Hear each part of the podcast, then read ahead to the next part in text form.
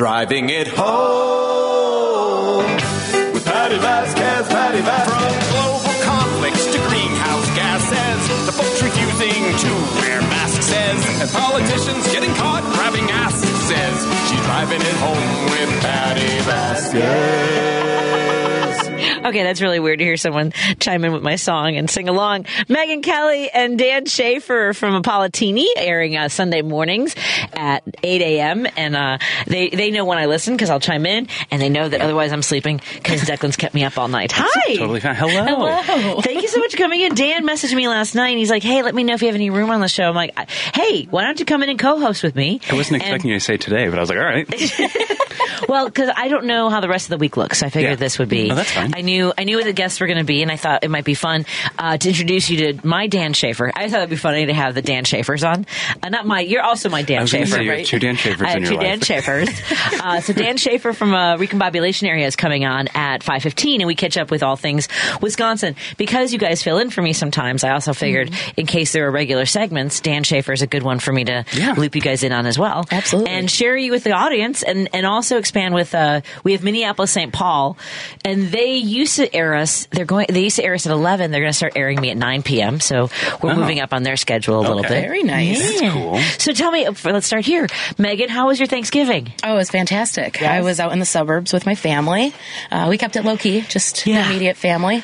is there Um, is there a reason that you is it like is there drama because I I'm telling you No, that I do I have drama in I my was family. almost like I Oh, told really? Dan, I was like, I can't wait to talk to people about Thanksgiving because I don't have that drama, Yeah, and I was like, I kind of want to hear it. I, want to hear. It. I'm not allowed because it's not my away from. family. It's my in-laws. Oh. Hi, honey. I know you're listening because they'll text me. He's like, "Where are you going with this?"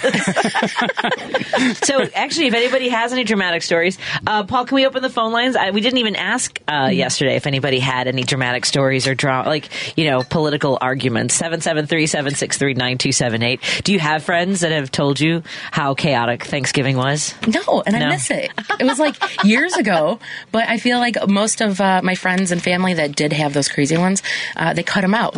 And I was like, Oh, maybe just yeah. keep a couple around I just to linger just for the stories. I know. Well, they they either get cut out or they pass away. That's a Yeah. but but, Yeah. but like my family was always the dramatic one, so I can't tell you because I've known my husband and I have been together for 28 years, and so for the first eh, 20, my family was like, the, oh God, don't let the don't let the Vasquez Bonins around everybody, and uh, the last few years. Uh, my family. It's not my, You're like, I can't, I can't do but I don't get to be my husband. Like he's just like, nope, not gonna have anything to do with it. Anyway, uh, so I don't get to bring the popcorn.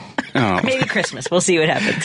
How about you, Dan? Any, any, Uh, any? Well, first, how was your Thanksgiving? Yeah, we, we hosted. Uh, I was supposed to be in Florida, which would have been really nice with this weather. Um, but we unfortunately we had a death in the family, so we stayed Oh, back I'm so here. sorry. And then it was fine. He was my uh, my uncle. We had a uh, difficult relationship towards the end, but uh, I did a little mini eulogy and stuff. And um, so so we just hosted. It's Jim's favorite holiday. He always has to cook a turkey. And then I have actually, I think just today, one of my Facebook memories from like eight years ago is just him sitting in front of the oven in our apartment, just literally like Indian style, just like watching the turkey. And I'm like, honey, you know, that's not going to make it cook faster. Oh, so.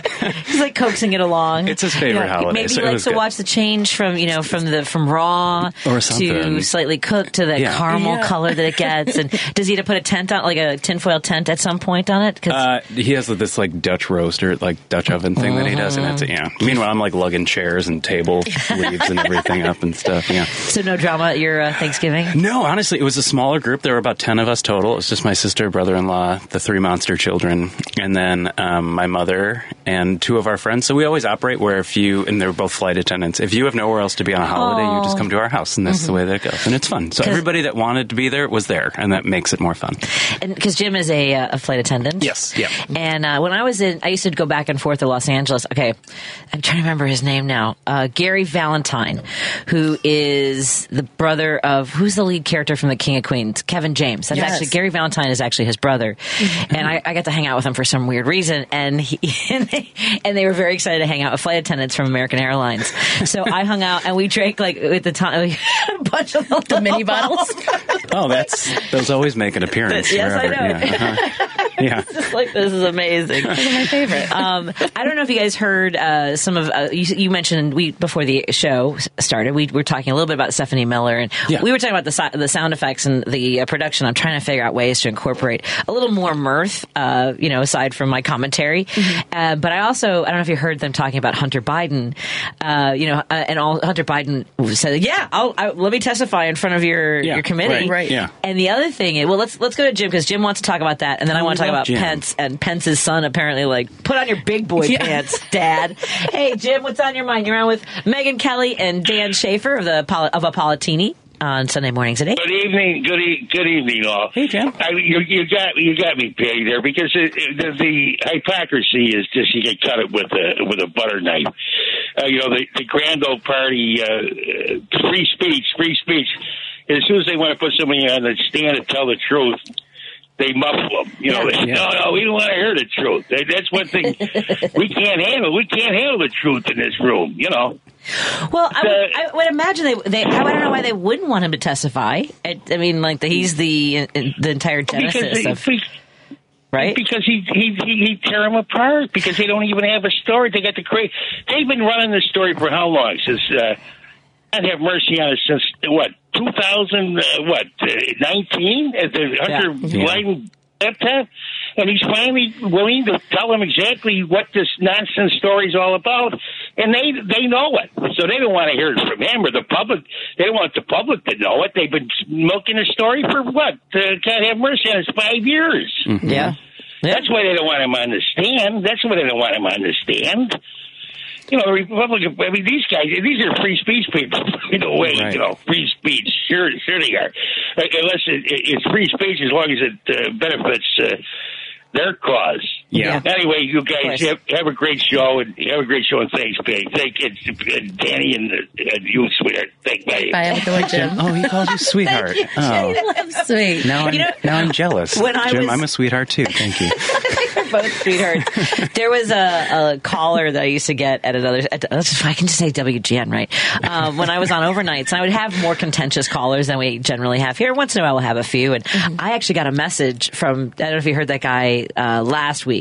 We went back and forth. He said that uh, you know America was energy energy independent under uh, Trump, and and then like wrote off a whole bunch of things. And I had to like let's go back to uh, something else Yeah. that you said. I tried to because he said a bunch of things in, in secession. Anyway, there used to be a caller, uh, and I feel like they just haven't found me yet. Like they don't know that I'm here, and so Give it some time. I think that's where Chad came from, which is fine. Chad, you're absolutely welcome. It was great to have a conversation with you. But there was one that used to call me kiddo, and I don't because but he would he would be very dismissive and say really caustic things, and then say kiddo. So I started calling him pumpkin every time he would oh, call. Oh, there you go. See, that's good.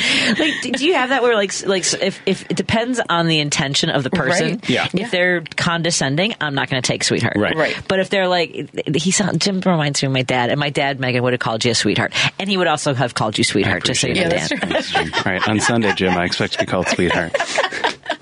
Uh, My, but my one to- uncle calls me sweetheart, and I absolutely love it. But yeah it's see like it depends Didn't they do that to uh, Dr. Jill uh, when they like called her a kid or, or basically said that her because like she's not a doctor. her doctor Right. thing, yeah, she's not. Yeah. She's not a real doc. Yeah, Yeah. I love that people are starting to call Rachel Maddow Doctor Maddow. which I love it. Yeah, absolutely. Did you watch the uh, Rosalynn uh, Carter? I haven't funeral? watched. Yeah, I was working today. So there was one. Uh, I had it just on in the background when I was doing stuff, and there, uh, uh, the Carter's grandson, who Jason, Jason Carter. Oh, he was He's on there, and he's doing his eulogy, and he thinks he works his way down the line of first ladies, and he's like Mm-hmm. Secretary Clinton, uh, Mrs. Bush, uh, Mrs. Michelle Obama, Obama, yeah. and Mrs. Trump. Um, thank you guys so much for coming. Also, Dr. Jill, and also Secretary Clinton and Dr. Jill. Thanks for bringing your husbands. It was fantastic. that is really It was funny. so funny because it was love like that. he was like, "Thanks for being part of the sisterhood that is my mom," and he's like, Yeah. "Also, thanks for bringing your husband." yeah, everyone laughed too. It was it was perfect. That's fantastic. I really do love uh, y- the work that she did, what she stood for. You know, a lot. Of, it was funny because he was my that my first first president of memory. That's how I, I that when I was I was eight years old when he lost. So I mean, I was five when he became president. He should have won, but yeah. Well, I mean, Yeah. You're like that's a whole other story. We're going to the break. Um, but yeah, I just, I absolutely adore them. Uh, I think that it is a shame that, yeah, there was, Yeah. I- and, and that's the thing too, right? Like all the people who don't believe that Trump won or should, uh, uh, don't believe that Biden won or that Trump was, I mean, the number of times where Democrats could point to some really shady stuff, including like, you know, bar, bor, bar, uh, brokering a deal in order for the hostages to remain in Iran and, and so A that private citizen brokering a deal with a foreign just country. saying. Okay, yep. What? Yeah. It's just, anyway, yeah, just, uh, here, we, Yeah, you don't see us like. But we digress. Let- we do. We, let's not digress so much that we uh, miss any time with our good friend Dan Shafer from the Recombobulation area. So let's take a break here, and when we come back, we'll check in with what's going on in Wisconsin. We have our guests in studio co-hosting Megan Kelly and Dan Schaefer from Apolitini on Sunday mornings at eight o'clock. want to thank our sponsors, European U.S. Collision Center over at forty eighty North Broadway. Thank you to Minocqua Brewing Company. Follow their story on Facebook and Kids Above All. Go to kidsaboveall.org and help them through the holiday season with their great fundraiser they have, making sure that kids have some great toys and surprises for the holidays. More after this. Did I miss? I was coming back. Ooh, that was a fast break. Let's get to Dan Shafer. Hey, Dan Shafer. I don't want, like I said, I don't want to lose any time. We miss you so much. We were calling you on th- on uh, last Tuesday, even though you told us you weren't going to be on. Hi, Dan. How are you doing? I'm doing well, Patti. How are you?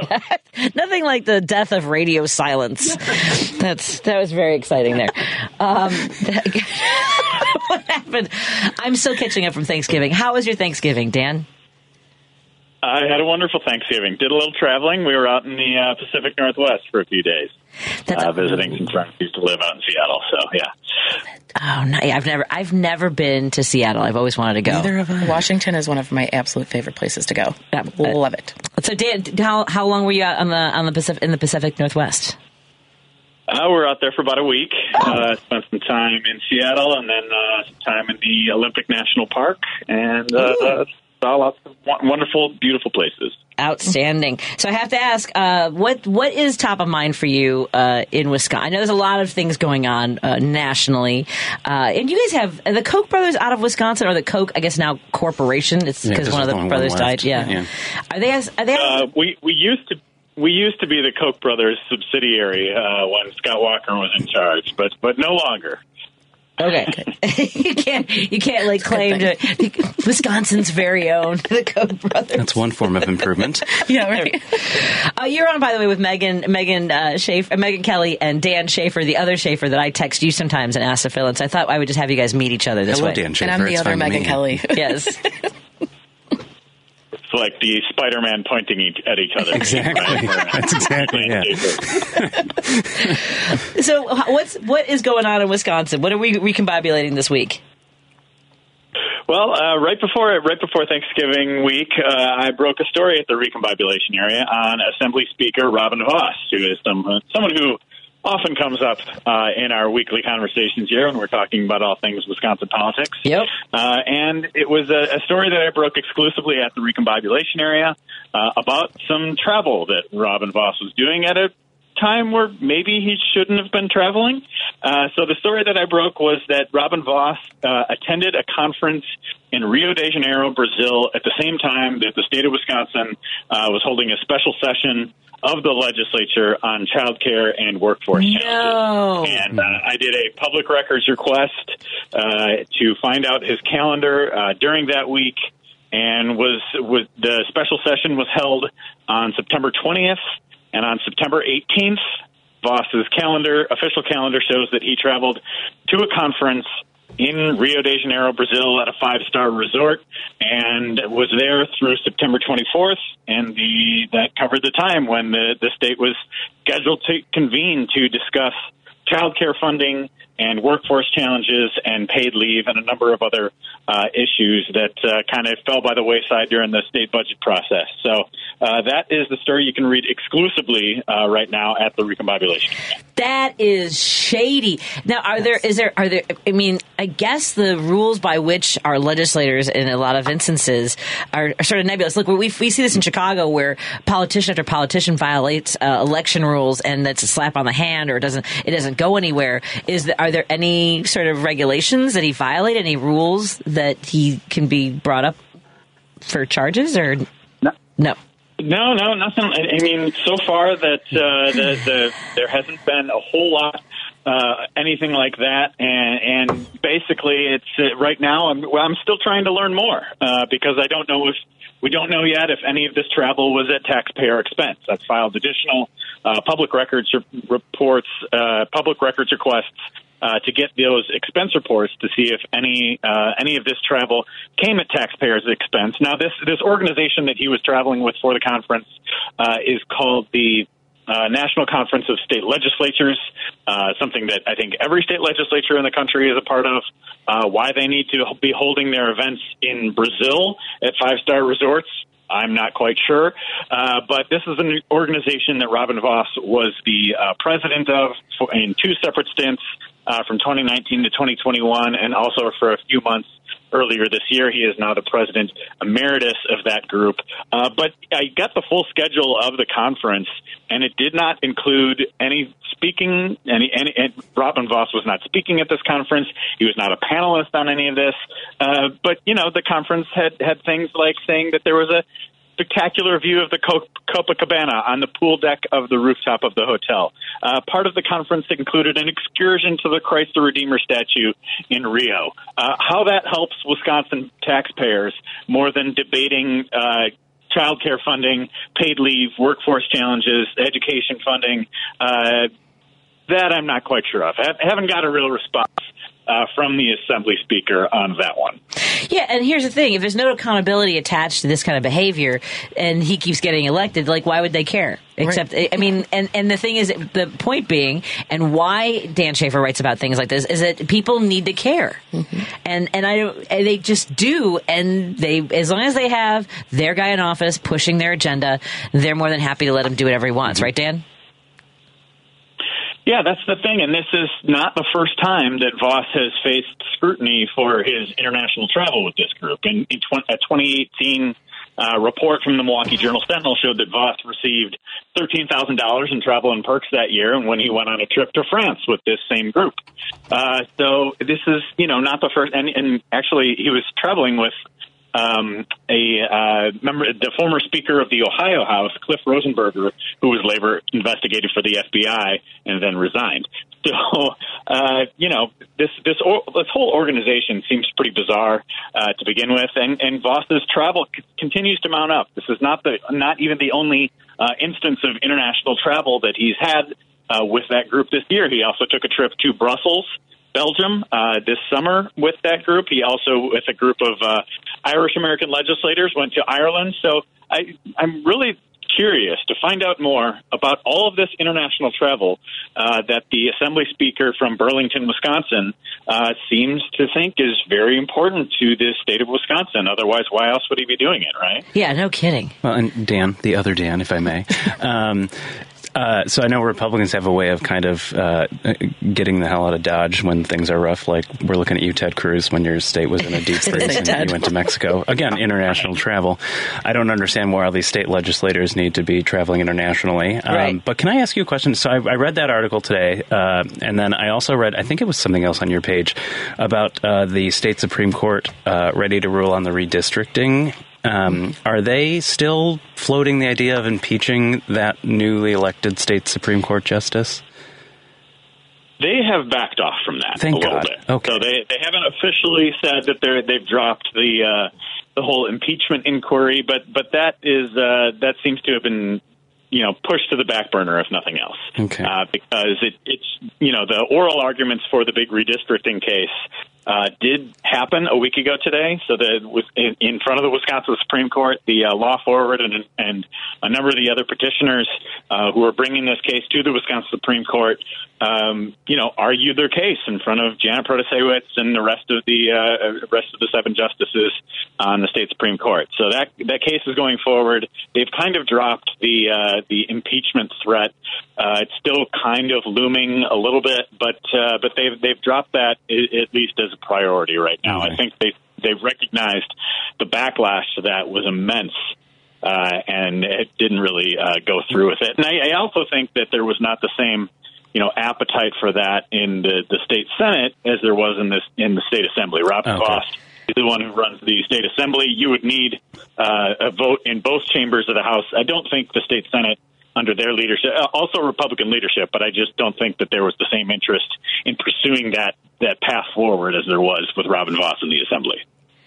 And uh, and along those lines, uh, there were some. There was a group of women who were singing about how they how they wanted a new congressional map, and somebody posted about how they some political strategist. I actually thought about reaching out to this guy Dan and uh, and asking what he meant by what, what do you mean by least like older women, white women, uh, yeah, whatever it was. And so anyway, he said it was his least favorite demographic, and Speaker Vos liked that Oh, uh, post. Correct, Dan?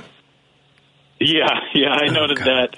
Uh, I thought it was, you know, just what a cool sentiment to express and appreciate, right? Like he's talking about his least favorite demographic of people, and and that group happened to be a group of women who were very passionately singing in the Capitol about uh, about wanting to make real change in the state of Wisconsin through changing our ridiculously gerrymandered maps, and it's just such an absurd way to respond to that. And I feel like also. if you know if the parties were reversed, this would be uh, you know just like ratchet up the outrage cycle on on Yeah. conservative media, but it's uh, it doesn't get the same kind of reaction uh, when it's uh, when it's when there's a D next to the name, right? Right. And I will say this: I know you posted about his uh, favorability or likability amongst uh, Wisconsin women. He's at twelve percent, and uh, but here's the thing: but that's without that's in the entire state of Wisconsin. We had a speaker who was not very well liked in Illinois, uh, but inside his district, Speaker Madigan, who I mean, basically a lot of candidates, Republican candidates, won by using by invoking Speaker Madigan's name. Uh, continue. He won. I mean, he would have continued to win because his district liked what they what he did for their area. You know, Yeah. the money he brought in and what he was kind of a force of nature. So I think I, I, I assume that Robin Vos is seen the same way in his district. Yeah, I think uh, you know he doesn't face a lot of uh, opposition. It's a very you know it's Western Racine County is the, is the part of the state that he represents. It's a very conservative district. You know, it voted like you know 20 points in favor of Trump in the last election cycle. So this is uh, it'd be the type of district that would be very difficult for a Democrat to win. Helps when you're drawing the lines of your own district, uh, I suppose. does. when you can when you can decide where exactly uh, you're going to be running in. But it, yeah, th- there was actually an instance in 2020 uh, when Vos was facing a lot of scrutiny over his response to the pandemic, or really lack of response. Uh, and there was a, a candidate who was, you know, well known in that community and was considering a run, and even announced that he was going to run. But he he, he announced, and then he faced so many threats uh, to him, who to himself and his family within weeks of announcing that he he canceled his campaign. Uh, so you know, Robin Vos is, faces, uh, you know, he he is able to, you know, stay in that district and stay in power, and now he is the longest serving assembly speaker in the state of Wisconsin's history.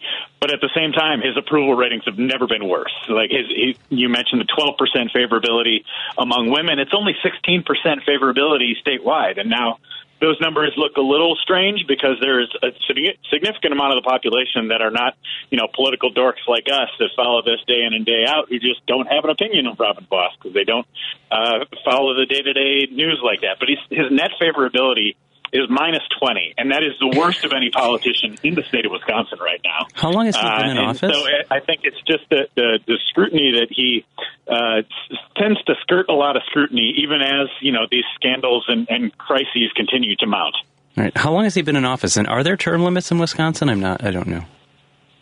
There are not term limits No. in Wisconsin. Okay. He's been uh, repre- he's been a state representative. That at the end of his term here, uh, it will be 20 years. Oh wow. Uh, and seems like he has been the, the speaker of the uh, the speaker of the state assembly since 2012. Okay. Yeah, Wow. Yeah. Yeah. And and again, it's the kind of thing where if the if the trend continues, he can be there for as long as he wants, Yeah. unless he's indicted or forced out like ours was. That's true. Just saying. Most of our politicians end up in jail, so yeah, Yeah. that's fine. Uh, see, see, we can laugh about uh, about about you know the. Uh, You have to laugh, or otherwise you'll cry. yeah, we can laugh at the Brewers uh, giving us their coach when we have the politics that we have as well. I'm just saying, right? Right, Dan? That's okay. That's yeah, sure. okay. I- I'm sorry. It's gonna be a fun baseball season, I think. You think? Yeah, I, I don't know. I, I you know what I do have to do. I think I've mentioned this before. I've never been to the Brewers Park. Oh, it's really cool. And I don't even like sports, but I went once. My sister moved to Wisconsin and she went and she was- absolutely. it's she's- really cool. She said it's amazing. All there. right. Yeah. What do you like better, Dan? It's, Wrigley? it's a whole experience. I imagine the Brewers Cubs games this year are going to be something else. Yeah. Uh, just with the, with the with the ratcheted up rivalry with the Counsell thing and all of that. I imagine it's going to be something else. I thought it would maybe be interesting uh, if any of those games happen to land uh, when either the RNC in Milwaukee or the DNC in Chicago Ooh. Oh, yeah. uh, were happening this summer, but not the case. Not the case. Not not not going to have that opportunity. Oh man, yeah, that would have been that would have been a good time to check that out. Uh, Dan, was there anything you wanted to make sure you touched on before before we uh, wind, before we wrap up? Uh, we are running a sale right now, a Yes. subscription sale at the recombobulation area. So it's you know we whether you were shopping on Black Friday or Small Business Saturday or whatever tomorrow is, I don't even know. Uh, but we're running a week long sale, and that that sale ends tomorrow. And if you want to support uh, the kind of local independent journalism that we do at the recombobulation area, you can subscribe for a full year subscription for 30 percent off. Uh, that's a thirty-five dollar subscription for a fifty dollar value. Not too bad, and it will cover everything that we produce from now through the uh, 2024 election, which. Uh, I think there's going to be a lot for us to write about in the state of Wisconsin next year. Just a hunch. And I, hunch. I really encourage folks to sign up for the recombobulation area because as we head into 2024, we need to know where we can help, what we can do, what's going on, um, because this is really it, it, we're in this together. Uh, where Wisconsin goes may be where the whole country goes, folks. So we need to get involved. So I appreciate everything you're doing, Dan. We are the tipping point state. We are the tipping point state. And I, I just was looking at our numbers today. Got a pretty decent number of subscribers from the Chicago area, from Hey! Illinois. There you go. So I- Perfect. I Yeah. think I have you guys to thank for that a little bit. I hope so. Hey, please, folks, follow Dan on on Twitter. Uh, I'm still going to call it that. I don't care. Uh, just, I don't. S H A F E R, and that way you'll stay up to date on uh, on all things Wisconsin uh, politics and uh, Bucks and Brewers and Packer, all the all the sports too. That's why I love following you, and uh, and I love your enthusiasm for all things Wisconsin, Dan. It's really always a pleasure to talk to you. We're grateful for you, is what I'm saying. Uh, thank you so much, Patti, and always always great to join the show. Have a great rest of your week. We'll talk to you next week. Thank you. Thank you, thank you. Let's take a break here, and when we come back, we're gonna. It is Giving Tuesday, so we want to talk to you about a group that is uh, that is, we we want you to learn about Chicago Commons with a mission to empower individuals, families, and communities to overcome poverty. Oh no, I was just going to take Cindy on. She shouldn't have hung up. Cindy, call back. I wasn't taking you before I went to the break. All right, call back at six, Cindy, and tell us about uh, your efforts to get Minocqua Brewing Company at Binny's. Uh, we want, I want to hear about it more in a moment on WCPT 820 Heartland Signal. Hi, folks. I'm Kirk Bangstad from the Minocqua Brewing Company, and I sell progressive beer like Biden beer, which is inoffensive and not bitter, and Extinct Elephant, a moderate red ale. Because you know those moderate Republicans seem to be going the way of the dodo. A percentage of the proceeds of each can sold goes to keep Wisconsin blue and drive the MAGA cult out of our state. Enjoy a great craft beer and help your dysfunctional neighbor to the north get its democracy back. To keep track of the good trouble we're making in Wisconsin and where to buy our beer, follow us on Facebook, Instagram, and our website, MinocquaBrewingCompany.com. and drink responsibly. You're listening to Driving It Home with Patti Vasquez on WCPT 820. It's a full house. Gosh, I, this is kind of festive in the studio. Megan Kelly and Dan Schaefer, uh, the hosts of Apolitini on Sunday mornings right here on WCPT. Uh, Sunday mornings at 8 o'clock, and at the end of their show, uh, they send you home with a cocktail. But I do believe I was listening. I was listening. There wasn't a cocktail. This It was like you start with red wine and you end with white wine or something. and You I was start with white, you. end with red. Yeah, that's what it was. That's was it. that my show or was that your show? And you, it was your show that you was said. mine, yeah. Yeah. I was like, wait a minute. I feel chipped by Apolitini. I got one for today, I'm so we'll do it at teasing the you. end. I'm teasing. Karina, this is how we, this is how our family is here at WCPT. Yes, that's great, yeah. Uh-huh. Thank you so much. Karina Slaughter, I say it with a, I don't know if I'm supposed to do it in a Spanish accent. Karina, Karina, Karina Slaughter is a senior VP of education for Chicago Commons. And I want to talk about their organization, but I want to know about you first. First of all, welcome. Thank you. Thank, you for so joining us. having me. Absolutely. Where'd you go, my friend? So I grew up in Hazel Crest, Illinois. Okay. Yeah. And uh, what's the high school over by there in Hazel Crest? I went to Homewood Christian Academy. All right. It's a private school. Did you play any sports, or what was your what was your thing in high school? yeah, so actually I played basketball and I sang on the praise and worship team. Oh, wonderful! the praise and worship team. Mm-hmm. right. I was just telling a guest yesterday, a woman who's been doing a lot of work on the Negro baseball leagues. She said she's not a baseball player; she's a basketball player. Um, what was your? Because I was terrible. I was absolutely terrible. I told the story yesterday. My coach said, "Uh, "Whenever you get the ball, Patti, just pass or shoot. For the love of God, whatever you do, please don't dribble." So you know how I was. what position did you play? So I played a, played a small forward and a power forward. Oh, so I went to a really small school. Okay. And so I'm really like more of a runner, but I'm also athletic, and so I was really into sports. And so it was my options were volleyball or basketball, and I chose Mm-hmm. basketball, and that's just kind of so definitely more of a defensive player, but not really so great at shooting.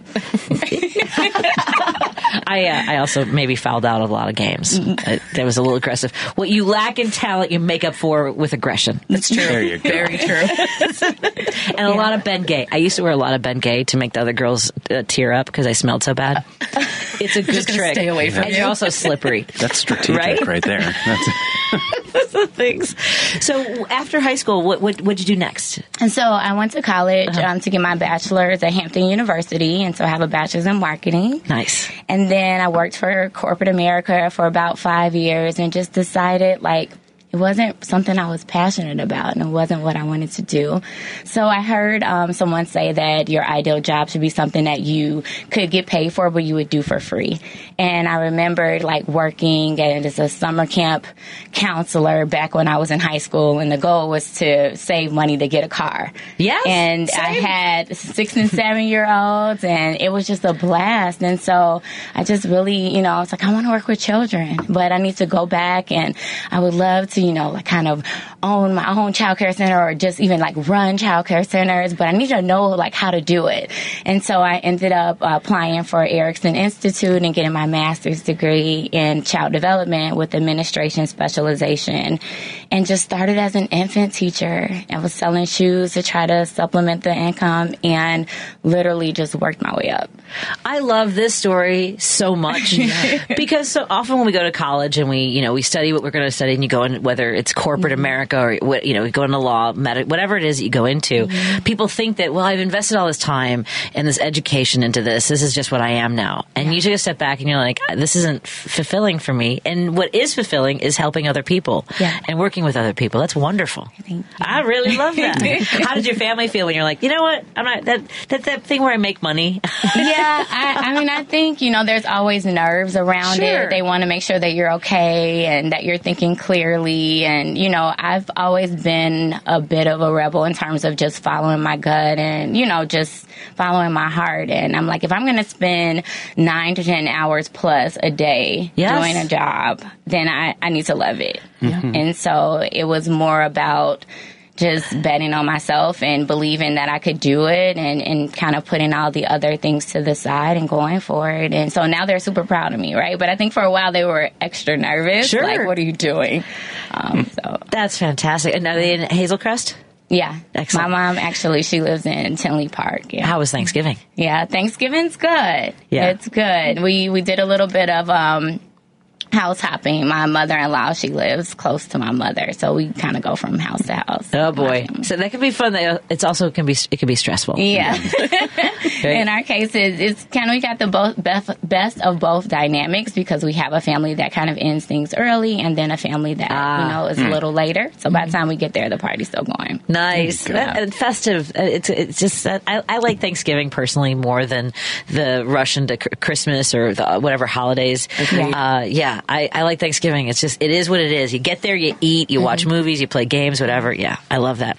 So tell us about the work that you do with Common Good. All right. Chicago. Commons, sorry. So at Chicago Commons, we have um, we're a social services agency, a nonprofit, and essentially we have a high quality early education program, senior services, and we do family centered support and adult education. We've been around for over 130 years, and so I um, oversee our early education division, and um, we are in 18 different neighborhoods throughout Chicagoland.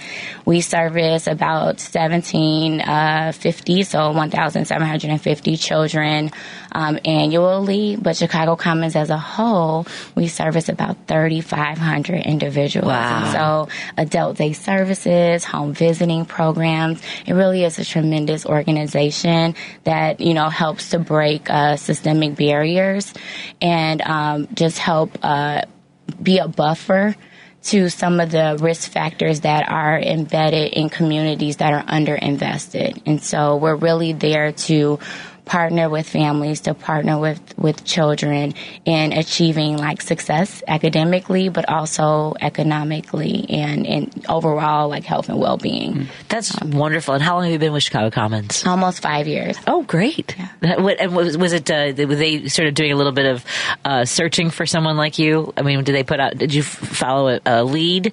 Because you were working with kids. Yeah. yeah. So I was I was actually um, working with another nonprofit organization, and there were um, actually someone I used to work with, who I used to supervise. Wanted me to be their new supervisor. And so they asked me- Okay, I mean, there's so many layers of wonderfulness here. I'm so glad I asked that question because it just be like, and now you work here, but sometimes I just want to know how that happened. Mm-hmm. That's one of my. I mean, to say I want you to also be my boss somewhere else, Yeah. is like that's a really big letter of recommendation right there. Yeah. And I think more people who are hired as bosses should get those letters. Don't you think? Yeah. You should go and ask like people who worked, you know, in roles that were supervised by someone. So how were they as a boss? Everyone should do that. Okay, well, congratulations on being a great boss. Yeah, That's when you know you're good at your job. Yeah, that's tremendous. Um, so uh, you so you mentioned uh, throughout the Chicagoland area, thirty uh, people are served. You said kids or or all the There clients? are so we start as young as well. We have prenatal moms. Uh, our center-based programs primarily service children six weeks um, to five years of age. We have school-age programming, so we service these kiddos that are in school, and um, we have senior services. So we have an adult day service program, Right. and we do home visiting. So we literally start from your youngest you know being to you know your your older being. And so that is you know our model to help families thrive across generations. So when you enroll in our program for your children we're not only are asking about your educational goals for your child but also what are your dreams as a parent? And i think that that's important because a lot of times as a parent you lose sight of what your goals and dreams are because you want everything for your your kiddos. And here at Commons, we're letting you know that you can have it all. You can have you know the dreams for your children, but also we're here to support the dreams that you have for yourself. What magical or- organization have I just come across? I know, right? no, and I, and, I, and I say that, and I know that it's a lot of hard work. Yeah. It's a lot of strategy. It's long hours. It's uh, people putting in the time and understanding uh, to meet people where they are. Yeah. Right. So, and, We're definitely there too. I mean, they're we're embracing where families are and meeting them exactly where they are. And so whether that's budgeting, whether that's you want to look for another job, you want to go back to school. I know we have success stories that are out on social media now with a, a Yvette who was a grandparent who enrolled her grandchildren in our program and then went through our pathways program and then became an assistant teacher. And so not only did she have a safe place for her grandchildren to go, but she also was able to meet her goals. Um, and so that's what we do. That's fantastic.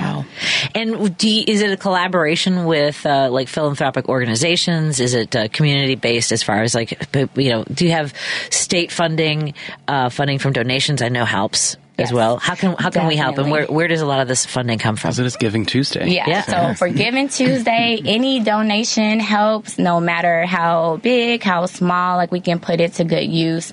Um, we do have some state funding and federal funding, but our resources are limited, and a lot of the times the the donations that we get from corporations or just, you know, private donors, it allows us to be able to do some of the aspirational things that we want to do in supporting our children and families. And so, yeah.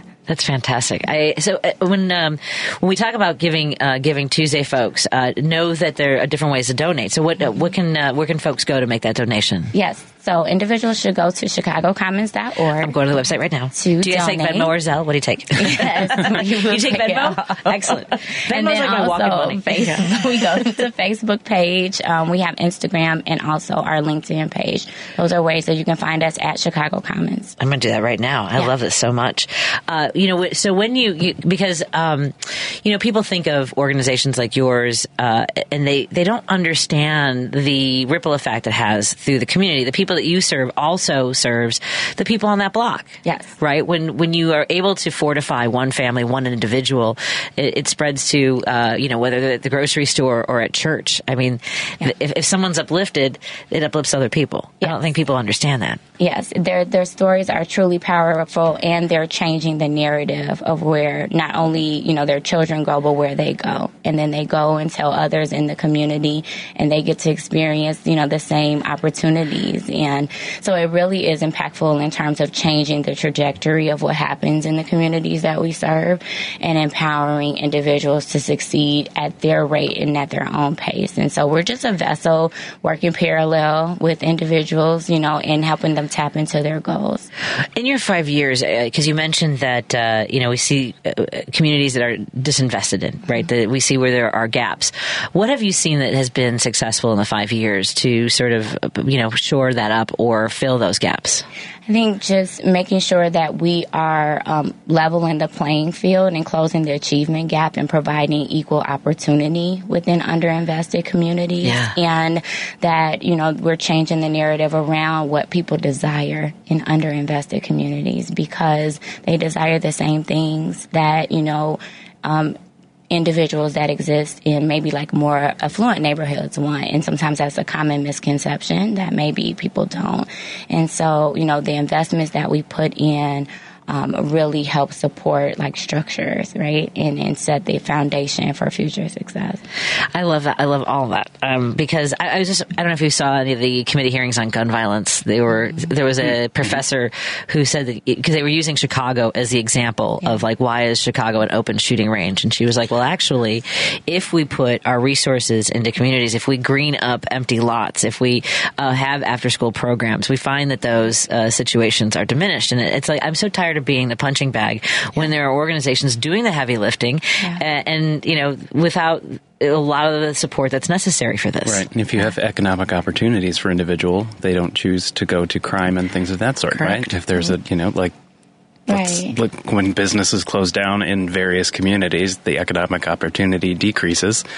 Um, but you were so. I have a question. So I, I was looking at your website. Um, are you guys getting involved? Uh, clearly, we have a lot of refugees that are entering the Chicago area lately. Um, is your programming um, focusing towards any of those folks right now, or So we um, do support the migrant families that are coming in. We have enrolled a number of students. Oh, cool. Okay. That, You know. Um, are coming from you know making transitions, and that's something that Chicago Commons has always just in, embedded in, in how we got started. Awesome. right? Okay. As one of the first settlement houses for, for Wow. migrant families, and so it is true to our core, and not something that we are um, hopping on the bandwagon with, Right. but it is something that is essential to who we are in supporting all families. I, that's important because uh, it it is a lot of the nonprofits that are picking up. And, and I'm not going to get too sucked into the politics of all this, uh, but it is it is hard work. I mean, there there are groups that are available 24 seven for whether it's arrivals of uh, you know people coming in from you know from. A bus uh, from. Like I said, I'm not going to get into Yeah, politics of it. um, but what, what what can people do to to volunteer as well? What kind of opportunities are there, or for you know other other ways to get involved? So we love volunteers. Again, chicagocommons.org will give you all the information you need or our Facebook page, Instagram. I mean, volunteers are really, they help us, you know, make the dream happen, right? Like whether they're handing out backpacks to our kiddos or helping to, you know, wrap gifts or give them to our kiddos for the holidays. I mean, volunteers really uh, foster a sense of community in our work, and they are welcome at any time. So I'm trying to figure out how to donate right now. I'm just sorry. That's why I'm looking down. no, it's okay. I have, it, I have it up over here too. no, no, it's I'm like, why am I? I'm, I should be talking to my guests. I'm like, how can I give you money? I want to help you. Take my money. because you're helping so many people. I mean, Yeah. this is uh, it's, what what is it? You mentioned that uh, Chicago Commons uh, started as a settlement. Do you know a little bit about? Can you tell us a little about that origin story? Because I because I think of Chicago, there's so many different organizations that started in communities where they saw the need, whether it was you know Hull House and places like that. Yeah. Uh, I know Kids Above All was originally uh, Child Serve, uh, so groups like that. Do you know a little bit about Yeah. like what was the genesis for this? That's all right. You know, I'm gonna take a look. I just, History no, no, no. lesson. I li- I know. I love all these. Uh, but but the point being that like I was I just learned this, the history of like United Way. Like in Colorado, these uh, these commu- these community uh, leaders were like, you know what, we should band together and help each other out. I just love those origin stories. I didn't mean to put you on the spot on that. No, no, That's- it's okay. I'm a I mean, I Disney do know like the origin in terms of you know one of the first settlement houses, and then one of the first you know kindergartens that you know were on the near north side of Chicago, and then also you know our Reggio Emilia philosophy and how you know Chicago Commons was one of the the main agencies to really embrace that Reggio Emilia approach, and What's, we still I'm not familiar with the Reggio Emilio. yeah, so the Reggio Emilia approach is definitely our marketing niche, and it really is a philosophy that follows the the child's directive and the image of the child as being capable and you know being a co-creator of their own world. And we use the environment as the third teacher, and so that when we you know when we welcome our families, you know, and we have studios, art studios within our programs, and so children are able to explore with clay and with you know traditional tools like a regular hammer and nails and things of that nature. And so I know that um, that is something that is you know central to how rich our environments are and what sets us apart from some of the other you know child care providers in the area. How does somebody uh, apply for services? Like, is there a certain threshold they have to meet financially, or how do they get involved that way? So the the best way to get involved um, for any of our program is to go to the website, and you know we will respond to all inquiries. There are some income based, you know, like Right, sure. restrictions for some of our programs, but not all of them. And so that's the best way we can we can lead and guide based on. Um, you know what the individual needs are for the family. And you mentioned, uh, you know, we've talked a little bit about um, senior services, and uh, and you talked about a day program because there's so much loneliness uh, that uh, that's prevalent in our aging community, and we are all getting older. I, I mean, I want to learn. I, I, I'm just, I'm, I'm heading in. Speak for yourself, Patti. I have, I have more behind me than I had ahead of me, unless unless something changes in the next. I mean, I'm 52. I'm just saying. Um, but I mean, not that I can't live to be 104, but it's going to be a, a long haul. Um, but but I mean, so tell us a little bit about the day programs because that's so valuable and so needed in our communities. So our adult day services program is located in like the Bronzeville Hyde Park area Uh-huh. on 50th Street. And so, you know, they will go and pick up seniors and bring them to the facility and they're able to enjoy, you know, playing games, connecting with other individuals, you know, learning about health. There's just, there are very rich activities that are available for the seniors to participate in throughout the day. Um, so it's a very, very solid program for, for older adults. I'm in love. I'm in love with Chicago Commons. Everyone, everyone should go to Chicago Commons. It's Giving Tuesday, and we encourage you to, uh, if you, if, and again, if it's not financial, if and as as uh, Karina said, no- nothing's, no donation is too small. Also, volunteering is a great thing. If to stay connected with people as well. Yes. you know, and not just at the holiday season, folks. Yeah, right. I didn't mean to yell at you guys. That was. I was going to say we don't. I don't but I think it's especially in a. Uh, I, I always say post-COVID world, but Yeah. COVID is still a thing. Um, especially seniors, they've been extremely isolated, and Yeah. so it's it's critical to have those types of programs that just give you that stimulation or social interaction. Yeah. Because Where they can otherwise, you just you just sit at home for hope of not getting sick but like you need Right. to be able to actually get back out and interact with folks and it's not just yeah Yeah. so i I'm think on- that's awesome I'm on the website now and I'm looking and for adult day services. It's uh, also offers nutritious meals. Oh, like, the yeah. like that's amazing. Yep. Yeah. That had to be a lot of work too during the pandemic. Uh, Yes. Did you guys? I mean, i i have you uh, incorporated some of the things that you learned? Because so many organizations like yours have incorporated. You know, whether it's just having a Zoom meeting cuts down on like travel time, right? Yeah. I mean, there there were a lot of changes that we had to to make, and I think a lot of um, kind of uh, support that we had to provide around individuals who maybe were afraid to return to services. You know, I think the Yeah. the messaging around the pandemic really made individuals nervous to come out and to connect, and so we really had to, you know, do some.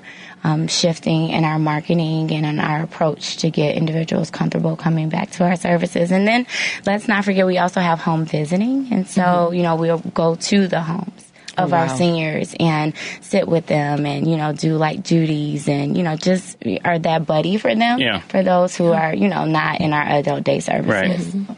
Do you It's partner amazing. with, because talking about like partnering with other philanthropic uh, organizations, um, like with like the Center on Halsted, they have their SAGE program for Mm-hmm. LGBT seniors and things of that sort. I don't know where their reach is compared to where your guys' territory overlaps or not, but Yeah, I'm not. I'm not sure if we have a direct partnership. okay, I know it's not like your area. But Yeah, a- yeah, no, it's yeah, okay. But I think you know what we do is we're looking to you know secure partnerships in like all of the communities that Yeah. we serve, and so we are you know definitely connected to you know the local businesses that you know are around and Yeah. making sure that you know we are um, plugged into services that they can Outstanding. support.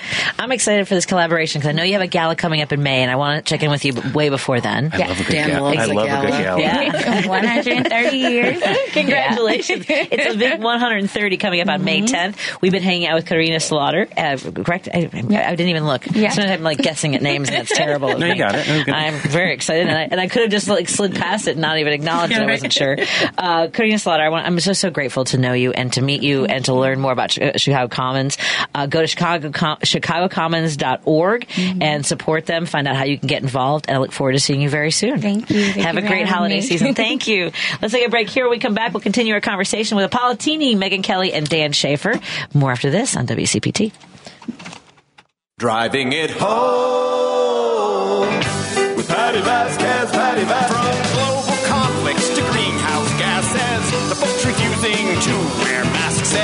politicians getting caught grabbing ass says, she's driving it home with Patti Vasquez.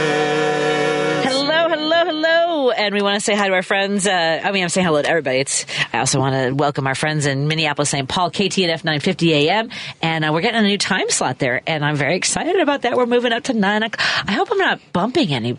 Like, Well, that's what Megan was looking at the comments is and it- said that she thought that somebody said uh, that someone's getting another hour, but it might just be the new time, Yeah, no, no, the bump or something. Yeah, because Ghostbox, I, I think Ghostbox is on. I so it's like a paranormal show that I've been on before, and I really enjoy it. So I hope they're all good. I was say, I hope you're not booting them. I, I was on. Uh, I am okay. Uh, full disclosure. Uh, for the first time, I think ever. I, I really like the Halloween season, and I don't decorate the way I would like to. Yes, I saw your place. Um, I don't decorate the way I would like to because um, my husband does not want to live on the block that terrifies small children. Um, but uh, so, in the absence of having gone whole hog for Halloween, I can't let go of horror movies. Oh, yeah. So we watched Black Christmas last night. Have you ever? seen We're watching the scary. seen it. The we're si- original or the remake? The original, Oh, yeah. 1974 That's with one, Margaret yeah. Kidder. Uh-huh, yeah. yeah. Oh, I've never seen it. So it- I, it's good. It's so think good. I watched. I think I watched it two days. disappointment in his face. when He just I watched at it two days ago, actually. Yeah, So you, and then I watched you're the with me. remake afterwards just to compare What, the what do you two. think? uh, What do you think of the Oh, the remake? original's always the better one. Yeah. yeah. Well, it's it's funny because in, I was telling Steve in some ways I I like the the it's it's, it's a slasher movie Mm-hmm. and it's not unlike Halloween. I don't think. I mean, it's got that same Mm. sort of. It's got a little bit of the same, you know, uh, slow moving killer kind of a thing going on. Anyway, it was just it's your traditional holiday fare. So now we've gone on this rabbit hole of like what other like Christmas uh, horror movies are there. So we're gonna look at Krampus next. I think is Krampus is good too. is it Yeah. Krampus good? Do you have any other? So, Well, I just find it funny on Sunday when after our show when we went back to your house, you're like, "Let's watch Christmas movies," and I was like, "Okay, let's watch The Grinch," and he was like, "I was thinking like Michael Myers." I was like, "What?" It's always it's Michael, always what's Michael Myers? Well, Halloween. Well, but, like, Halloween, yeah. yeah, yeah, yeah. Yeah. Every scary movie is a also- Christmas there's movie a, to Dan. There's a uh, new one that came out this year. It was called Thanksgiving, and it's a Thanksgiving horror movie, slasher movie. Hey, I do wanna see that. It was Okay. in theaters, I Okay. think. So I don't know if it still. If it's or not streaming yet, I can't see it because I Oh. can't go through this. But I, um, what was I going to say? There was, oh, we did watch the, um, uh, gosh darn it. Uh, Violent Night. It's a, it's an, it's a, it's not a slasher movie or horror movie. It's, it is like Santa's real, um, and he's like a Viking who's, Oh yes, yeah, Uh, the the, guy, uh, the the mom from uh, National Lampoon's Christmas Vacation. Beverly. D'Angelo, Yeah, yeah, yes, Yeah, uh-huh. yeah. It's so funny because for a minute I, I couldn't decide if it was Melanie Griffith, like a hard Melanie Griffith, or Beverly, a really good Beverly D'Angelo. Like, does that make sense? That's terrible. No, it's fine. it's all right. Just laughing. It reminds me of my favorite Rita Rudner joke, where she was like, um, she, "I plan to have facelifts. I plan to. I, I don't plan to grow old, old gracefully. I plan to have facelifts until my ears meet. and I can answer the telephone on the top of my There it head." I love that. We call her Cher at that point 'cause she's mostly plastic. That's it. And she looks fantastic. She always does. Yeah. Now, I didn't. I don't know if I mentioned this yesterday. My uh, there is a non-horror uh, Thanksgiving movie that I absolutely love, and it is the best Thanksgiving movie. It is. Uh, it's Home for the Holidays. Yes. Directed by Jodie Foster. Yes. Starring uh, Holly Hunter, Ro- uh, Robert Downey Jr. It's got the dad from um, When a Stranger, or not the the police officer from When a Stranger Calls. The Oh, original When a Charles Stranger Durning Calls. was in that. He's in it. right, He's the then. dad. It is so good. I was gonna say you take it right back to like the scariness. I do. that movie, When a Stranger Calls, gets me all the time. It is. It's absolutely a beautiful movie, and Geraldine Chap- uh, Chaplin, uh, Charlie Chaplin's daughter or granddaughter. I, gotta say daughter. I would- think I would daughter. think daughter, I would yeah. think daughter. It's a really good one. depending on which teenager he was with at the Yeah, time. it's a good Let's- movie. this is terrible. Cindy is calling about Minocqua. Hey, Cindy, what's, what's going on with uh, with Minocqua beer? Are you trying to pick some up? Hi. Hi, Patti. Can you hear me okay? Yes, I can. Hello? Yes. Okay. All right. I just wanted to find out. I went to Binny's because I buy a lot of wine at Binny's, and it's a big liquor conglomerate. And I asked them uh, if they were ordering from anything from Minocqua Brewing Company, and at first they played dumb. And he said, no, we don't carry that. And I said, well, can you find out, you know, talk to whoever does the ordering. So he made a phone call, and then the guy came back and he said, well, we're not going to be ordering from them. Oh. And I said, can you give me a reason why? I said, because they have AOP or AOC IPA and Bernie Brew and Pro Choice Hard Seltzer, and I would like to purchase that in your store. And he said, well, they said we're not going to order from them. Oh boy. So then I sent them an email, which they ignored, and then I also called their corporate office and left a message, which they also ignored. So then I got in touch with Minocqua Brewing Company. And they said, well, we can't give you too many details, but Binny's was one of the uh, OGs, which I mean, I guess he means original guys, Yes. that boycotted our brewing company. Oh, interesting. So Yeah. that that upsets me because Binny's. A lot of people shop at Binny's, and that pissed me off Yeah. I, I uh, because that makes me think that Binny's is not supportive of women and progressive. Cindy, people. which Binny's, if you don't mind me it, asking? well, I think it's it's it's a I was at the wide. ben, the Binny's the Binny's in Joliet. oh, okay. I was gonna say because it was six corners. I'm gonna Okay. march right in there and talk to the manager because I Gotta get all my money I know back. him. I'm, I'm on a first name basis with him because I go there all the time. You're like, I know the local people. Okay. I yeah, do. You get well from Yeah. what from what I It under. was- Go ahead, Cindy. I was just going to say, yeah, it's the one by Louis Joliet Mall. That's the All one right. I went to. Uh, my sense is from the exchanges I've had in the last year or so is that uh, Binny's had blackballed uh, Minocqua Brewing Company early on. Uh, I don't know. For, my sense is that they're a little right leaning, but they're welcome to prove me wrong by sponsoring this show if they would like to. Absolutely, and Apolitini also. Prove it. prove it. Prove it. Oh, and that, that's what I- you know. I have a friend who's a very uh, progressive activist. She does a lot of work with Ken Miabil, which has been on your. Uh, he's been on your show, or he's been on WCPT sometimes on the weekends. Um, and so I, I said we should get a, a boycott going. We should start standing outside Binny's with some signs and Oh. letting people know this. I, I uh yeah I I I, I can't I, I cannot cur- encourage nor discourage. I don't I don't know where that's I am yeah. on the, I don't know what my what my responsibilities here as far as leading the charge Right.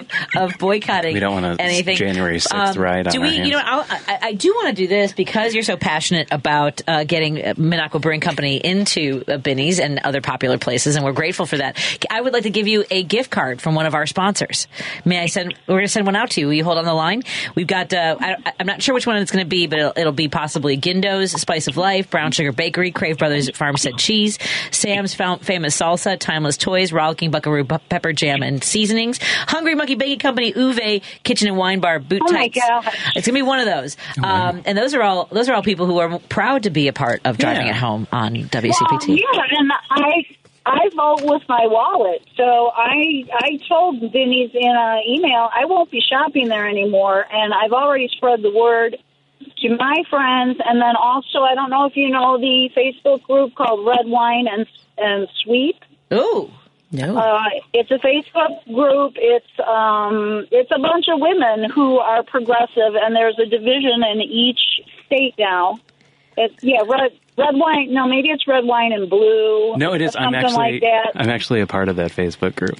are you really? Red, so when you red- said it's a bunch of women, I was like, it's a bunch of women and one gay man. So that's no, no, no. Okay, so there's men- there's men too, but I posted on there. I'm like, I don't know if you guys know this, but we need to do something about it. I love it. I just, I'm joining the group right now. By the way, I was like, I want to Okay. be. I want to be a part of red, wine, and blue.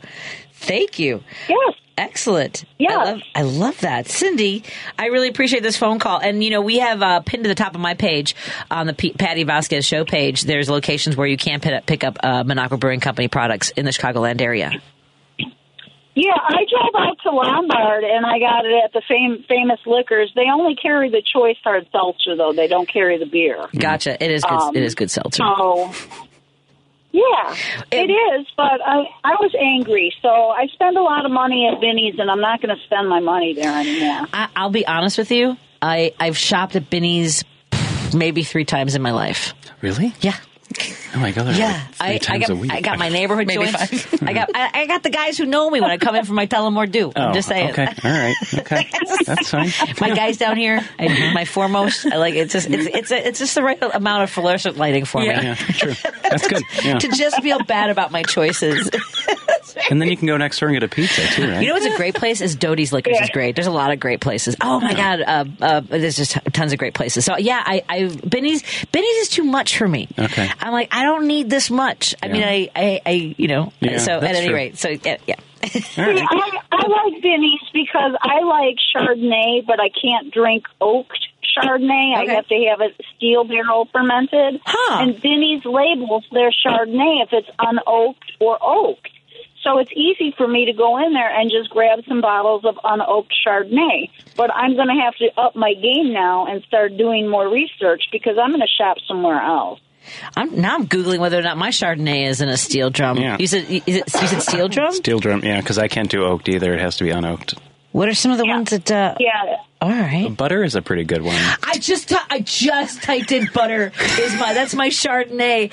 All right, get, my, get out of my head. Get out of my head, Get out of my- Sorry. Oh my god. Oh, Cindy, uh, that's so. Cindy, so I do like the fact that you Yeah. said that you vote with your wallet, though, because that's totally true. And I think that we do I need to do. make a, a conscious effort to support businesses that support our causes that we believe in.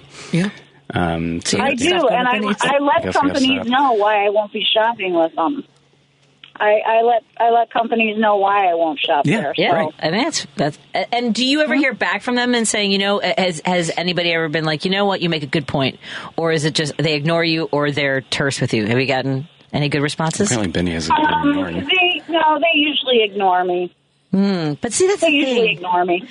That's the thing. I think you're, you're right about letting people know. I think the more you know, th- that's where it has to hurt is Right. to is to let other people know. Need in addition to the people to company. Yep. Right. Because I know, you know, with smaller, Right. with, the thing is, like, it's it, more so with bigger corporations, folks. When it comes to a small neighborhood business, tr- you know, try to settle, resolve that one on one with the, with the business, Yeah. rather than blasting them Right. online. That makes Right. me crazy when people Yeah. do that. Yeah, Yeah, agreed. yeah. Right. Well, I, I did call Binny's and I left a message and I did send them an email. So, and both of those were ignored. So I did try and reach out to them first for an explanation. And uh, they didn't give it to me, so that's when I contacted Monac- Minocqua, and they w- they told me that Binny's had boycotted them. Yep. That's my that was my understanding.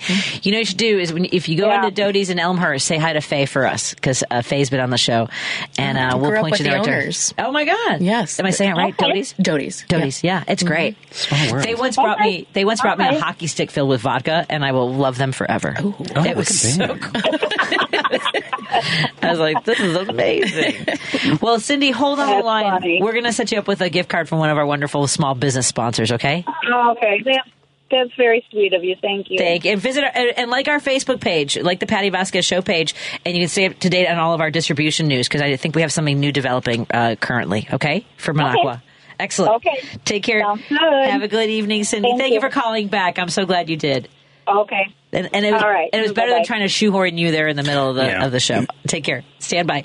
Uh, Okay. Thank you. Oh, that's so that's so funny. Yeah, I don't. I, and by the way, Binny's, you're well more. Like I said, you're more than welcome to win me over. Yeah, I was- I couldn't stop laughing over here because when you said uh, you leading the charge, and I was like, "We're right behind you," but then I was thinking, "Dan, you go to Binny's all the time," and I was like, "We might have to stop in there get some booze and then then join in on the you charge." can't you can't cross the picket line. You Oh, gotta, you know me, can't- Union family, we we'll don't go do to the that, jewel down the for, you street, know, and then we'll do that. Yeah, right. Is, is Binny's Union? No, I don't. It's Oh. if we're No, but if we're boycotting, pick- you can't. if we're you, know, you can't go buy the booze from them and then go boycott them. you gotta go. No. To, gotta go to Yeah, Jewel. You're gonna have you're gonna have to find a new place. I got a place right over here. You Yeah. Stop, stop That's at right, Foremost. Foremost. right I there. love Foremost, Yeah, I, like I told you, it's got just enough fluorescent lighting for me to go. Oh, I still have a mustache when I look in the cooler windows. I should probably take care of that. Let me Oh, uh, let me take a break. Uh, sometimes it, it gets away from me. all I've been face planing. Have you known like those little blades? Once I Oh, I go get waxed. do you get wax? Oh, have you ever tried threading? Yes, it so feels like machetes It's- across my face. Like I cannot. I the can handle a lot of pain But when it comes like, to threading. They're like machines No. when they do that, though, and it's just like. Oh, they're amazing. Just, yeah. But it is it is not a good feeling. Yeah. No, not at all.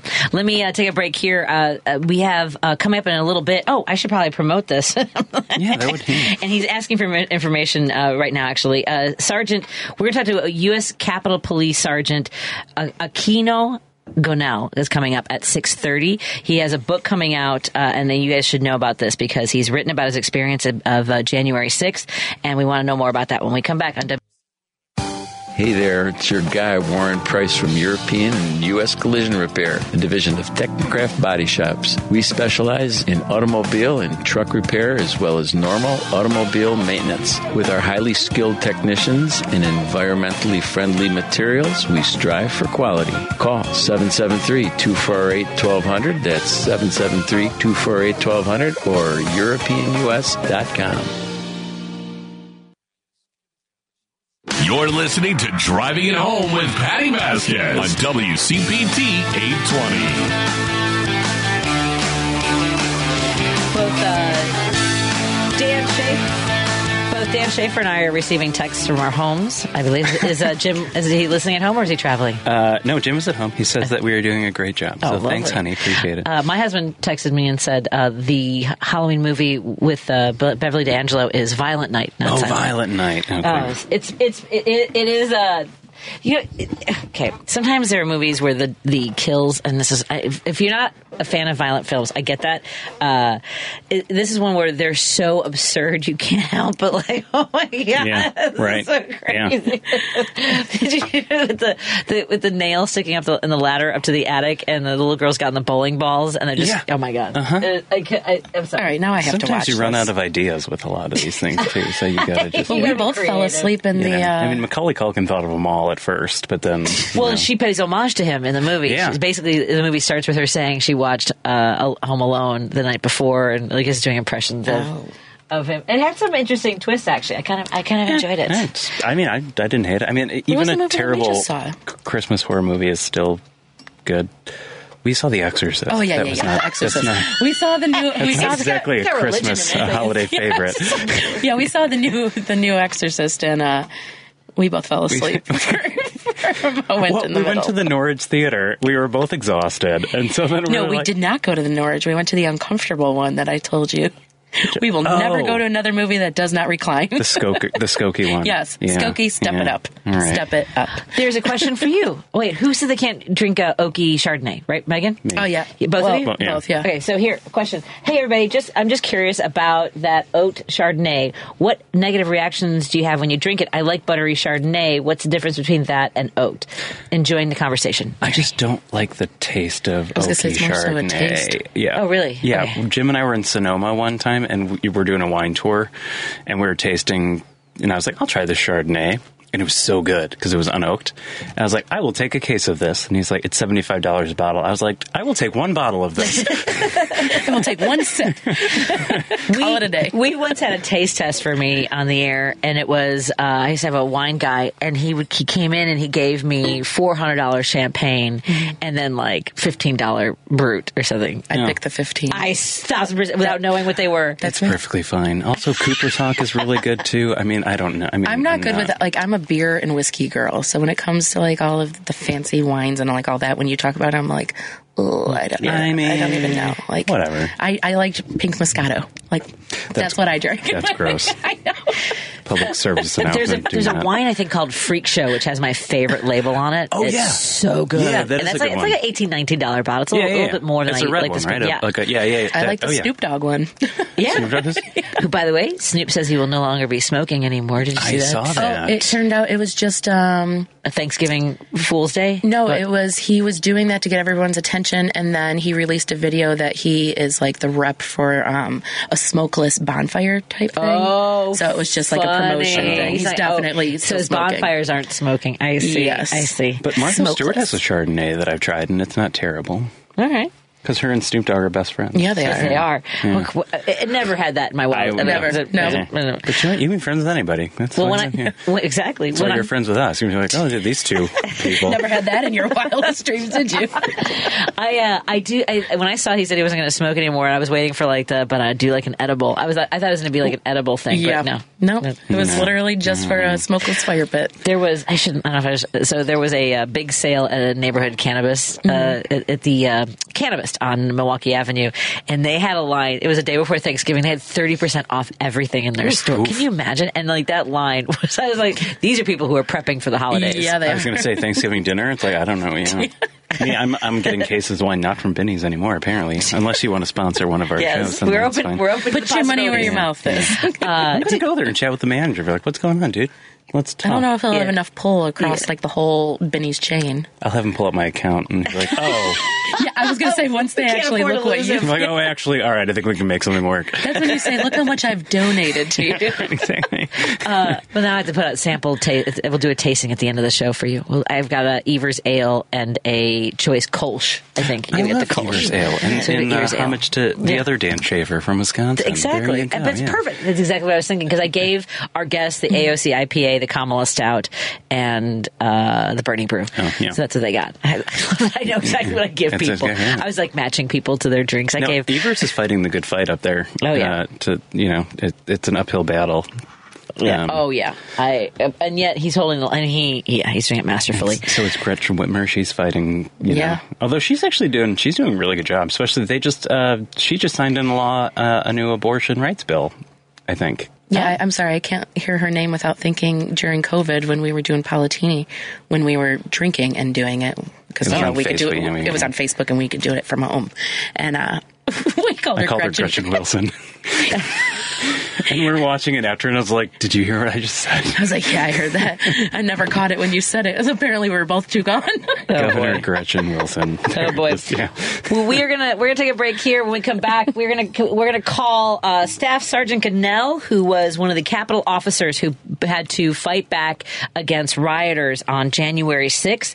Uh, you've seen him give testimony. He's now written a book, and we want to more we want to know more about his book when we come back. And uh, I'm I'm excited to have this interview because uh, you know it's one thing to uh, have watched this on TV, but to talk, some, talk to somebody who was really trying to protect the capital and our democracy is another thing. Uh, his book is called American Shield, and Staff Sergeant Gonell will join us in just a moment on WCPT 820, Heartland Signal, and KTNF 950 AM in Minneapolis, St. Paul. And we're joined by my co-host Megan Kelly and Dan Shafer from Sunday Mornings Apolitini right here on WCPT 820. Listening to Driving It Home with Patti Vasquez on WCPT 820. I'm a little bit nervous because I want to make sure we pay so much respect to our next guest uh, that he so justly deserves. Uh, our next guest has written the book uh, American Shield, and joining us is Sergeant Aquino Gonell. Did I say it right? Did I get it? That was close enough. it was right there. I was right there. Uh, Come on, we just went over this. Aquilino. Aquilino. There you go. That's much gooder, as my drill sergeant used to say. Your drill sergeant used to say that. Uh, with me in studio is Megan Kelly, not that one, and uh, Dan Shafer. and and we are thrilled to meet you, sir, and excited that you've written this book. Writing any book is difficult, but the book that you've written, I mean, this will go down in history because you were there to d- defend our capital, to defend our democracy. And I, I want to talk a little bit about you first. So, where'd you grow up, my friend? I grew up in the Dominican Republic to the up to the age of twelve, and then I, I immigrated to New York, Brooklyn, New York, uh, where I uh, lived for 15 years uh, before I moved on down to DC. And what, what led you to service? What, what and which branch of the service were you in? Um, I joined the Army Reserves. Uh, part of it was uh, initially to help me get, get an education, but 9/11 changed that, and then uh, I subsequently became more um, concerned about, you know, like everybody else, uh, full of patriotism and, and uh, avenging what happened in 9/11. That led me to continue my service. So you have you have been invested in protecting Americans for quite some time, and uh, again, I want I want to thank you for that. Uh, when did you begin to work for the for the Capitol the Capitol Police in D.C.? Um, right after I returned from Iraq uh, in 2000, uh, I returned from Iraq in 2005 and in 2006 uh, joined the, the Capitol Police uh, in the summer. Wow. What was your and, and I stayed there for 17 years. Before you worked for the the Capitol Police, I mean, you know, serving in the military is is something that, that most of us can't or won't do. Um, what did you take from your experience there? And, and again, an experience that uh, I'm sure changed your life and your family's life. Uh, what did you take from there to your service as a police officer? Um, as I cover uh, some of these uh, elements of my life in, in my book, American Shield, I, I do discuss it in terms of part, part of it is uh, giving something back. As an immigrant myself, um, I came from the Dominican Republic, and as a way to give back to the opportunity to live, live in this country, I also joined the military. That was my second reason.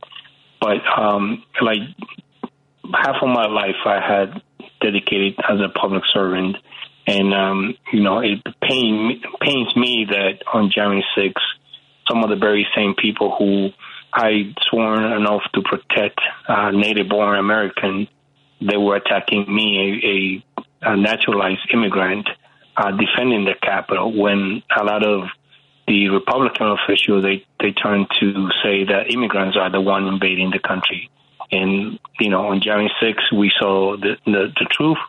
Um, many of the people who were attacking the Capitol and breaching the Capitol, invading the Capitol, uh, destroying the Capitol, and assaulting police officers were native um, born Americans it is beyond anyone's uh, wildest imagination that uh, that that went down. You know, although in the weeks before, you know, I, I a lot of us, you know, were, were watching what was going on on social media. I even tweeted out, "Hey, you know, my liberal friends, don't bother trying to counter protest. They want to draw you into violence." Mm-hmm. And and I was, and I got the sense that something was happening. Did you get a sense in the week? Did, do you were you on social media at all? And and was there any sort of you know conversations with other police officers that something was brewing?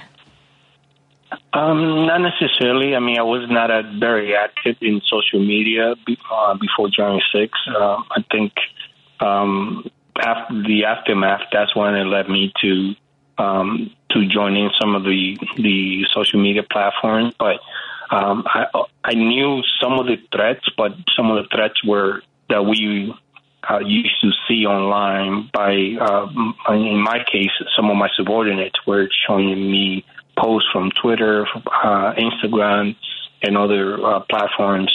But those are things that were not substantiated uh, with hard, solid intelligence, and nothing was coming down from out in, in, in the higher brass. You know what I mean? So even though they were point it out to me um, by showing me certain things, uh, unless it was coming down through the chain command uh, to address things, there was not much we could do because anybody could just sit behind a computer and type whatever, and doesn't mean that they had the capability to, to do so.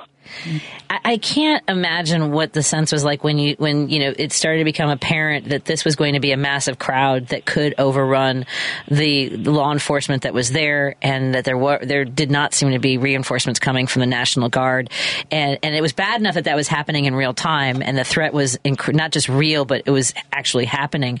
Uh, that violence was was unfolding, uh, people breaking through windows, and, and so like I, it's still uh, uh, uh, incomprehensible to me that there are people who's I mean what what I hate saying these words to you because they make they make me so angry but talking to you it makes me want to cry um, when you hear people say what it was just a tourism to it was just we were just a you know we were just they were A peaceful protest. they were a peaceful protest and patriots. I mean, people saying that it was it was no different than the Black Lives Matter protests. Um, that must be I it's just so hard. Yes. I mean, one thing that you had, people need to realize, and I cover this in, in, in the book and on some of the chapters, is, you know, here you have a lot of the officers who were defending the Capitol, doing simply doing their job, not because they favor one political party or ideology over the, you know, or another. We just simply were doing our jobs. And when people say nothing happened, well, nothing happened to who? Because the elected officials they got to go home to safety, they got to go to the hideouts. Um, but meanwhile, you have officers like me who sustain multiple injuries severe enough to have uh, one uh, surgery on my right foot that required a screw and a metal plate. To this day, I still have it in there. Then I have both my hands bleeding at, at some point. Then um, I have uh, my left shoulder uh, damaged enough to require surgery months later. Um, then you had the tra- mental trauma. Then you had the moral injuries because you did we did our job, and yet they tell us that nothing happened. Right. And then you have, um, you know, certain things that happened on that day that if I, you know, I cover in the book, like for example, um, Michael Fanone relieved me. I didn't know who he was at that time, but he will leave me long enough for him to be dragged out of the into the mob and sustain multiple injuries, get punched and get threatened by his and people telling him kill him with his own gun. Um, he sustained a heart attack as a result of uh, one person uh, tasing him multiple times, and he literally took my spot um, from where I was. So had I not been relieved, on top of the other injuries that I already, already sustained, I would have suffered everything that went uh, that he got. And that to me is a guilt right now. Um, Oh. It has been. I've been treated for it. Um, the PTSD is still there, but then you have the moral injury where we did what we signed off for. We kept our oath. We defended, including the same people that two weeks ago were saying that these people are hostages. The people, the rioters who who assaulted us, the people who are political prisoners. So all these pe- things add to the injury, moral injury, and and um, desecration of our sacrifices. Yeah. Um, you know, we became police officer because we had a call calling, and and not many people like to do that. Just like when you joined the military, not many people. You said it. Not many people are willing to do that. Um, there's no incentive to be selfless and protecting other people, but just the satisfaction that you are doing something good for for the good of the country. And on January 6th, some of the, the same people who had sworn that same oath that I took, including elected officials, they had they chose to side with the former president to um, damage our country one way or the other. So, um, Sergeant, I find this, it's always hypocritical to me to find that a lot of these individuals that uh, participated in this assault uh, are also the, the party of law and order and support the blue, yet then you see videos of them beating people with an American flag, right? Um, Um, I got beat up with the same flag. yeah, right, and that's that's part of the hypocrisy. Um, and a lot of these are documented white supremacists, and they're saying that immigrants are infiltrating our country, yet they were the ones who tried to overturn our democracy. Um, the right is always saying that it was Nancy Pelosi's fault that there wasn't more security on that day. Um, do you know whose responsibility ultimately was it for the security for that day? I mean, if it wasn't because of Donald Trump, I think uh, January 6th would never happen. He's the one who told those people to converge here in the nation capital, and then he pointed where they should go to. Um, there's not, in my mind, in my opinion, I think you know you could put one and one together, and then you know if it quacks like a duck, it sounds like a duck, and um, fly like a duck, then it must be a duck. And if it sounds like a Um, coward who said he was going to march down there with Yeah. him and didn't do it, and then there you go. Yeah. Sounds like Donald Trump. Yeah, but you know, I think you know there were a lot of many failures, um, including some of the intelligence um, communication not being disseminated properly.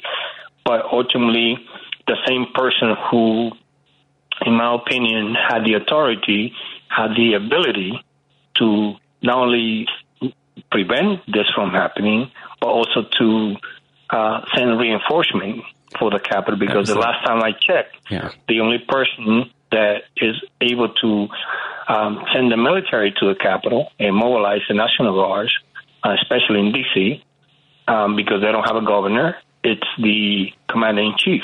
So the commander in chief needed to send, you know, even without being requested by the Capitol Police Board, which them three among themselves, they also had to agree to request the help. But in my opinion, once he saw, after he directed the mob to the Capitol, that things were getting out of hand when allegedly his uh, close advisors and his own daughter was pleading him to do something. He didn't do that. He's a com- he was the commander in chief. He had the authority, Nancy Pelosi, mm, regardless what they try to say. Because if you're going to blame it on her, then you don't need also to blame it on Mitch McConnell, Right. who was the the majority leader on the Senate. So you can't just blame one on one or the other without uh, blaming the the, the minor, uh, minority leader. So, in my opinion, was Donald Trump has the influence. It's, it's like when you have a dog that is aggressive and jumps over the, the fence to your neighbor and attack the neighbor, and the dogs only listen to what you say, and then you just let it loose and do nothing about it.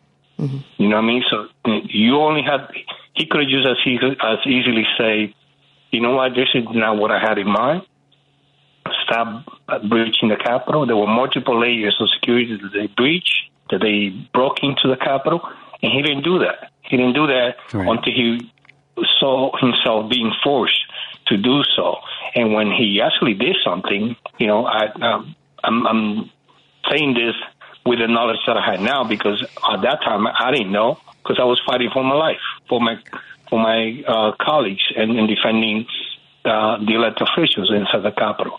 But when he actually found the courage or was able to say um, certain things to quell the violence, he didn't do that. He had them, and that's when the "Hang Mike Pence" chant be- began. That's when the most of the fighting, fierce fighting, happened, and that's when I was getting injured uh, and trampled uh, inside the tunnel. Wow. Well, first and, And I foremost, cover all the, most of these things in, in in in the book as well. that's what I was going to say. First and foremost, thank you so much for your service. Um, but what prompted you to write American Shield, and what is some of the feedback that you've received since you you did write this?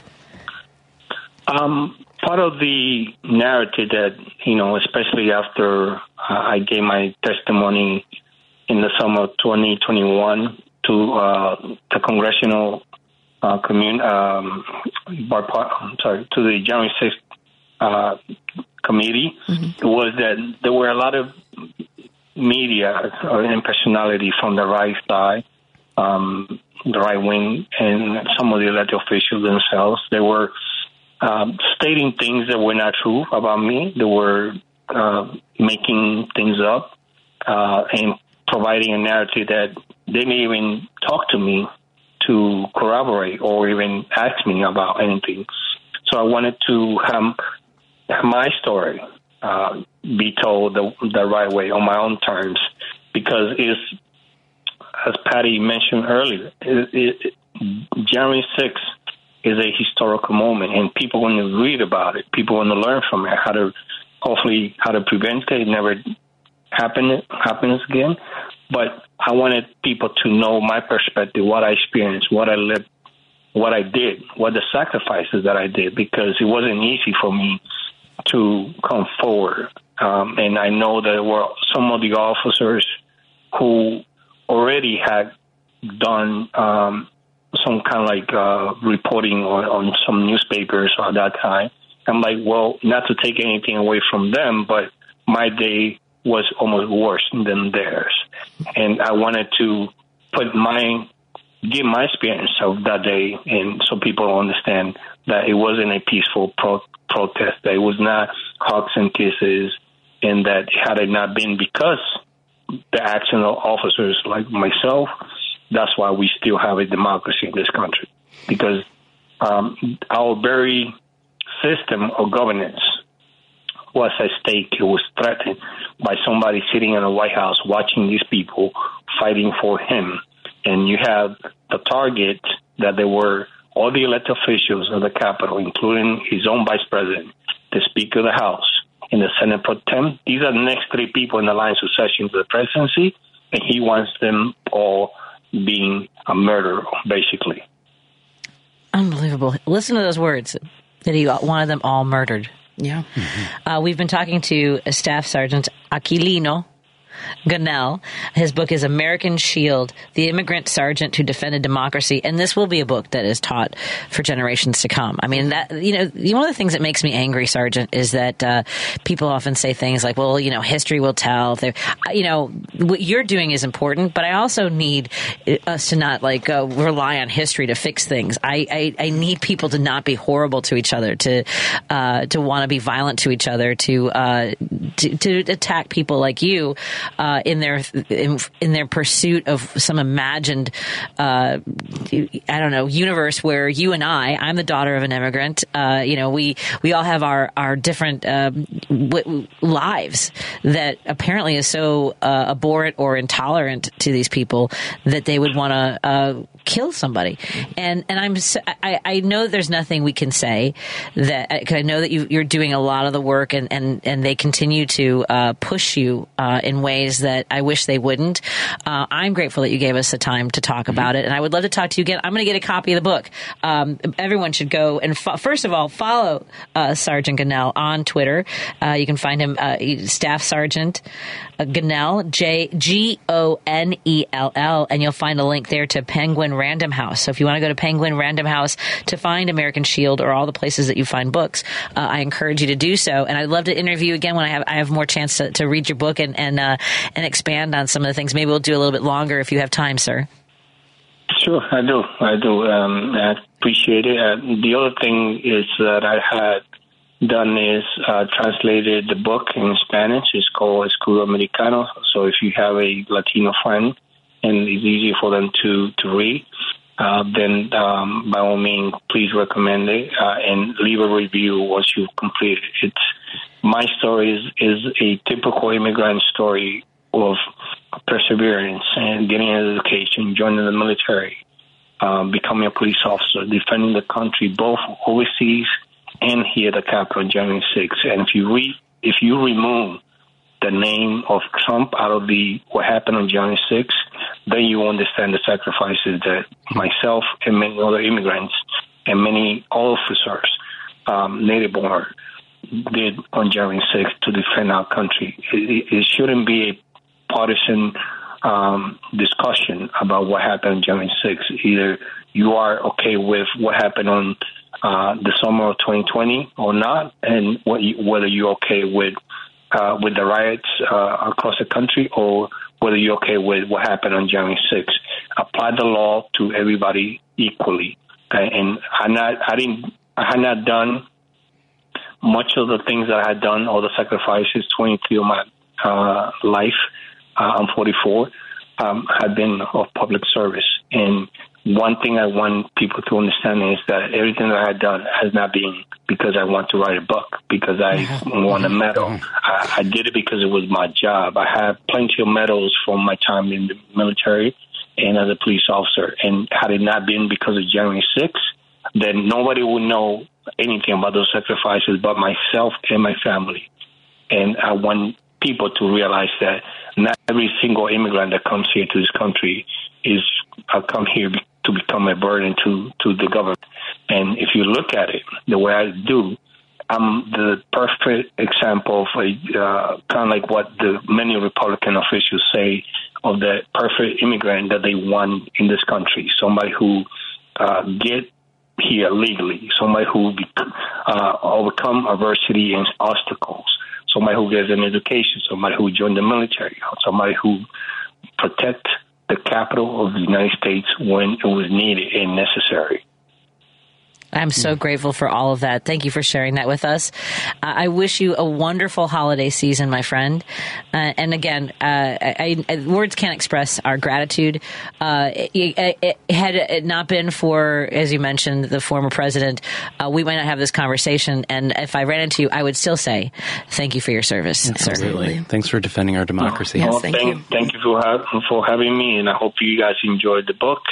And one last thing, if you have a Republican friend, please buy him the book, give Okay. it to them. Maybe Yeah, they, definitely. that will pique uh, the interest on, on them, or they could just burn it or give it to them before they ban it. So I appreciate that. You would Take care, and we'll talk to you in the next few weeks. I love to. I want to follow up with you. Okay, my, okay. Sure, definitely, And, definitely. and I'll get your name. I'll get your name right. Aquilino. Aquilino. Aquilino. it. Appreciate it, We, sir. we'll keep working on it. Yeah. Uh, by the time we, we publish the uh, Spanish version next next month. Exactly. I'm going to need that help. Excellent. Be well. Take care. All right. Gracias. Gracias. Let's take a break here, and uh, we're going to crack one open as we uh, head out for the night with Apolitini, Megan Kelly, and Dan Shafer on WCPT 820 Heartland Signal and KTNF 950 AM in Minneapolis, St. Paul. Go get that book, everybody, American Shield. More after this. Hi, folks. I'm Kirk Bangstad from the Minocqua Brewing Company, and I sell progressive beer like Biden beer, which is inoffensive and not bitter, and Extinct Elephant, a moderate red ale. Because you know those moderate Republicans seem to be going the way of the dodo. A percentage of the proceeds of each can sold goes to keep Wisconsin blue and drive the MAGA cult out of our state. Enjoy a great craft beer and help your dysfunctional neighbor to the north get its democracy back. To keep track of the good trouble we're making in Wisconsin and where to buy our beer, follow us on Facebook, Instagram, and our website, MinocquaBrewingCompany.com. And drink responsibly.